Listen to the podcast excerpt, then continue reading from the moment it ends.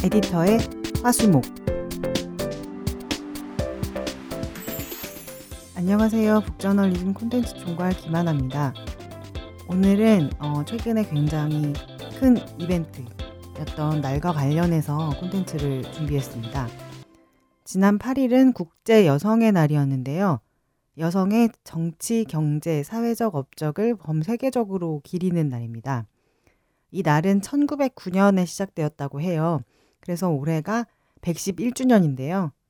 2020년 여성의 날을 기념하면서 북저널리즘 콘텐츠 가운데 여성의 삶에 대한 새로운 시각을 제공하는 베스트셀러 콘텐츠를 소개해드리고자 합니다. 제목은 팍스, 가장 자유로운 결혼입니다. 동거 관계를 법적으로 인정하고 보호하는 프랑스의 제도, 팍스를 맺고 살아가고 있는 프랑스의 한국인이 저자로 집필하신 콘텐츠예요. 직접 경험한 팍스 이야기, 그리고 새로운 가족의 관계, 여성의 주체성에 대한 이야기를 다루고 있습니다.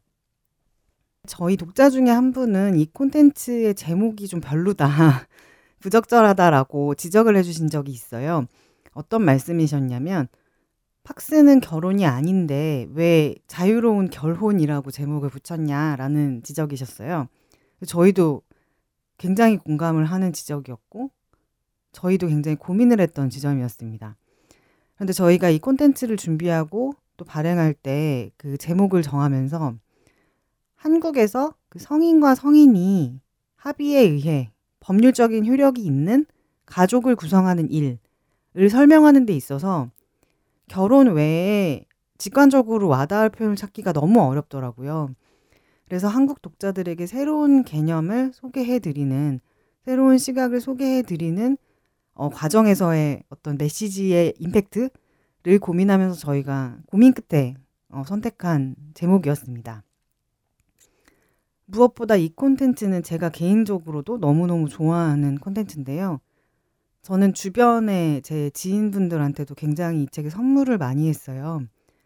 꼭 결혼을 하지 않더라도 사람과 사람 사이의 관계, 그 중에서도 가장 가까운 사이, 소중한 사람과의 관계, 이런 것들을 어떻게 가꿔 나가야 하는지, 그 관계에서 나는 어떻게 존재해야 하는지, 개인의 주체성을 어떻게 유지할 수 있는지, 이런 것들을 생각해 보게 만드는 컨텐츠입니다. 먼저 팍스에 대해서 조금 더 자세히 얘기해 볼까요? 이 팍스는 스펠이 영문으로 읽으면 PACS인데요. 불어를 한국어로 직역하면 시민연대 계약입니다. 팍스는 두 성인이 서로의 관계를 법적으로 인정받을 수 있는 제도인데요. 여기서 두 성인이라는 의미는 꼭 남녀가 아니어도 된다는 의미입니다. 주체적으로 의사 결정을 할 수 있는 성인이 함께 살기로 결정했을 때 이 연대 관계를 법적으로 지지하고 보호하는 그런 법적 시스템인 건데요. 1999년에 팍스가 처음 제도화됐습니다. 이때 취지는 동성 커플의 법적 권리를 보장하는 것이었어요. 당시에는 동성 결혼이 합법화 되지 않았을 때였고 프랑스에서 그런 방안에 대한 공감대가 좀 부족했던 상황이었는데 그때 이제 사회적 합의를 통한 중간다리 형태로 이 팍스라는 제도를 만든 것이었는데요. 그러나 2013년에 프랑스에서는 동성 결혼이 합법화가 됩니다. 그런데 그 이후에도 이 법안은 이 제도는 팍스라는 제도는 계속해서 유지가 되는데요. 어떤 방향으로 이제 약간 달라졌냐면요. 결혼에 담긴 전통적 사고방식에 동의하지 않거나 간소한 계약을 통해서 새로운 가족을 만들기를 원하는 그런 커플들의 선택을 많이 받고 있다고 해요. 그렇다면 팍스는 결혼과 어떻게 다를까요? 팍스 제도에 대해서 조금 더 알아보면 재밌을 것 같습니다. 팍스를 맺으면 국가에서 발급하는 증명서들에 이분이 팍스 관계를 맺고 있다라는 그 여부가 표기가 되고요. 그리고 파트너 관계는 배우자로서의 법적 권리와 의무를 갖게 됩니다. 양도세, 소득세를 비롯한 세금이나 건강보험료도 결혼한 부부와 같은 수준으로 공제 혜택을 받을 수가 있고요. 증여나 상속, 연금과 관련해서는 약간 제한적인 어, 조건이 되지만, 그러니까 결혼한 상태보다는 어, 세금을 더 내야 한다거나 절차가 복잡한데 재산에 관련한 사항들은 이제 계약을 팍스 계약을 맺는 과정에서 별도의 공증을 받아서 어느 정도 보완할 수 있다고 합니다. 오히려 결혼한 부부가 이혼 소송을 할 때는 법정에 가야 하고 많은 돈과 시간이 투입되는데 팍스는 간단하게 서류를 주고받는 것으로 계약을 종료할 수 있어요. 그래서 만약 한 사람이 파기를 원하면 집행영장을 통해서 의사를 전달하면 됩니다. 그리고 두 사람 중 누군가가 결혼을 하게 된다면 자동으로 팍스의 효력은 사라지게 됩니다. 신청에 필요한 절차도 아주 간단한데요. 두 사람의 신분증, 출생 증명서, 두 사람이 친인척 관계가 아니라는 사실을 증명하는 서류, 그리고 동거 증명서, 결혼 경험이 있다면 이혼 서류나 사별했다는 증명 등을 제출하면 되는데요. 가장 인상적인 서류가 이겁니다. 서로가 원하는 결합 방식을 적은 두 사람만의 팍스 계약서인데요. 이 계약서에는 동거를 하면서 어떻게 이 커플의 삶을 유지할 하게 자기가 기여할 것인가? 비용에 관련된 문제부터 부동산이나 재산을 소유할 때 어떻게 관리할 것인지에 대한 조항 같은 것도 넣을 수가 있다고 해요. 팍스를 맺고 생활하다가 이제 계약 내용을 수정하는 것도 충분히 가능하고요. 종합해서 생각해 보면 팍스는 결혼보다는 약하지만 파트너로서의 관계를 보호받을 수 있고 국가가 요구하는 결혼의 의무와는 별개로 개인이 원하는 방식으로 관계를 설정할 수 있고 결혼보다는 간편하게 관계를 정리할 수 있는 제도라고 할 수 있어요. 저는 이 계약서와 관련한 저자의 기록이 굉장히 마음에 와닿았었는데 팍스를 주제로 저희가 독저널리즘에서 이제 오프라인 독자 모임을 한 적이 있습니다. 그때도 모든 참석자분들께 각자가 원하는 팍스 계약서를 작성해 보자는 제안을 드리고 저희가 그 각자가 작성한 내용을 공유해 보는 그런 시간을 가졌었는데 그때 이제 독자분들께 나눠 드리려고 온라인에서 팍스 계약서를 검색을 해 봤어요. 이렇게 프린트를 하고 싶어서. 근데 검색을 했더니 서류의 형식 자체가 아예 정해져 있질 않더라고요. 그러니까 사람마다 내용뿐만 아니라 그 서식 자체도 원하는 방식으로 할 수가 있는 거였던 거예요. 그래서 개, 법정 계약서 형태 같은 게 없더라고요. 그냥 정말 A4 용지에 줄글로 써도 되고 다양한 형태가 존재한다고 저도 들었습니다.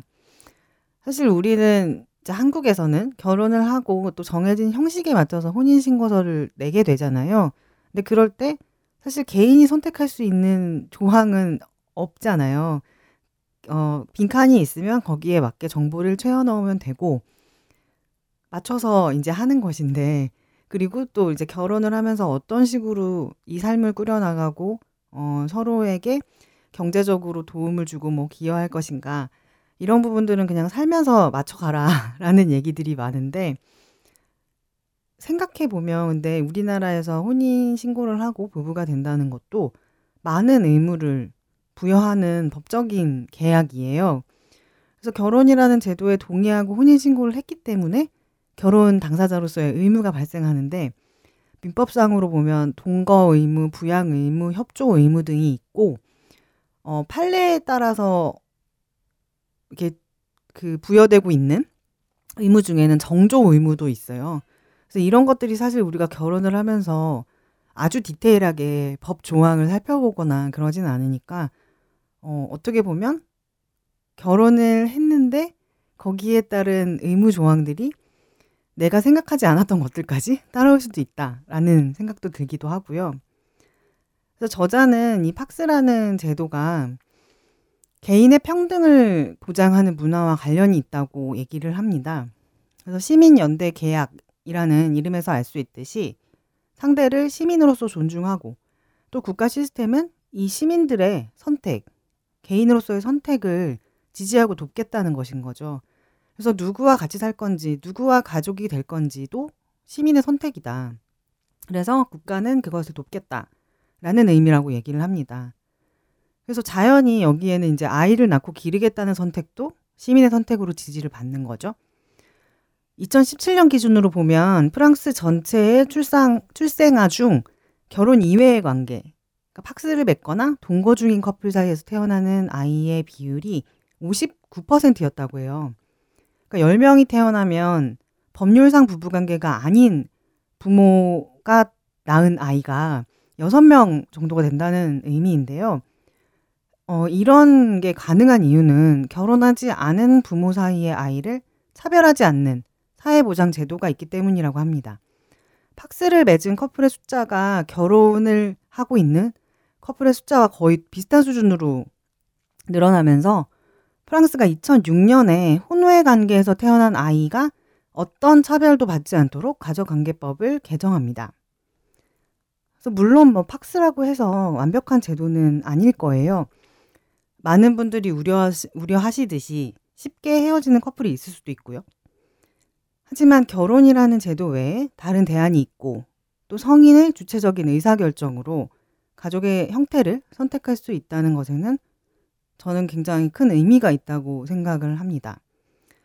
특히 두 사람이 정한 내용으로 계약을 맺은 커플의 삶은 사 사회가 정하는 룰에 맞춰서 살아가는 어, 두 사람이나 혹은 가족과는 분명히 다를 거라고 생각합니다.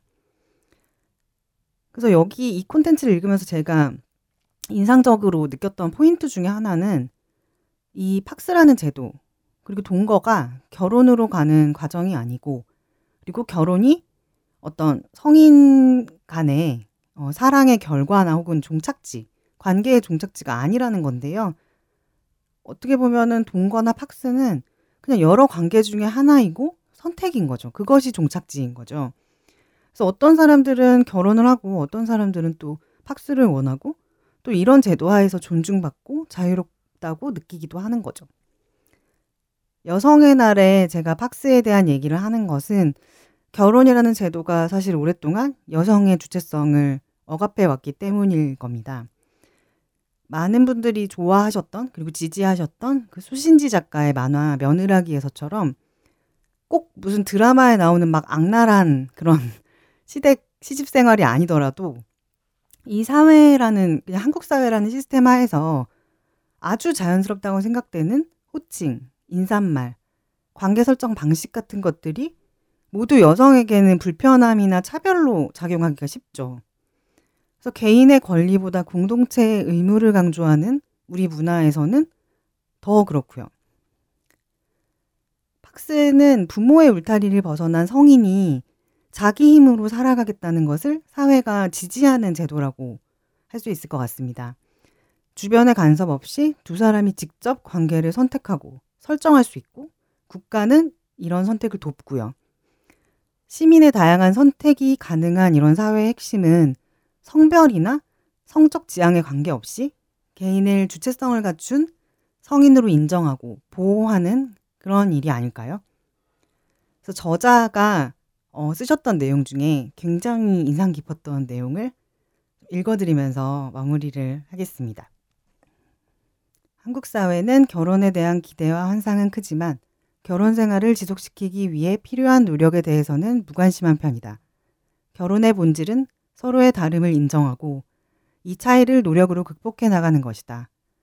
이렇게 다양한 개인이 존재할 수 있다는 생각으로부터 다양한 가족 형태를 존중하는 문화도 만들어진다. 팍스는 각자의 방식으로 살기로 한 시민들의 선택을 국가가 법으로 보장한다는 점에서 무엇이 진정한 시민의 권리인지를 질문하게 한다. 오늘 소개해드린 콘텐츠는 북저널리즘 웹사이트에서 구입 열람하실 수 있습니다. 북저널리즘 정기 구독 서비스 프라임에 가입하시면 무제한으로 보실 수 있어요. 오늘 방송은 여기까지입니다. 저희가 더 발전할 수 있도록 구독, 좋아요, 댓글, 피드백 부탁드립니다. 에디터의 화순옥은 북저널리즘 웹사이트, 네이버 오디오 클립, iTunes, 팟빵, 파티, 유튜브에서 들으실 수 있습니다. 그럼 다음 시간에 뵙겠습니다. 감사합니다.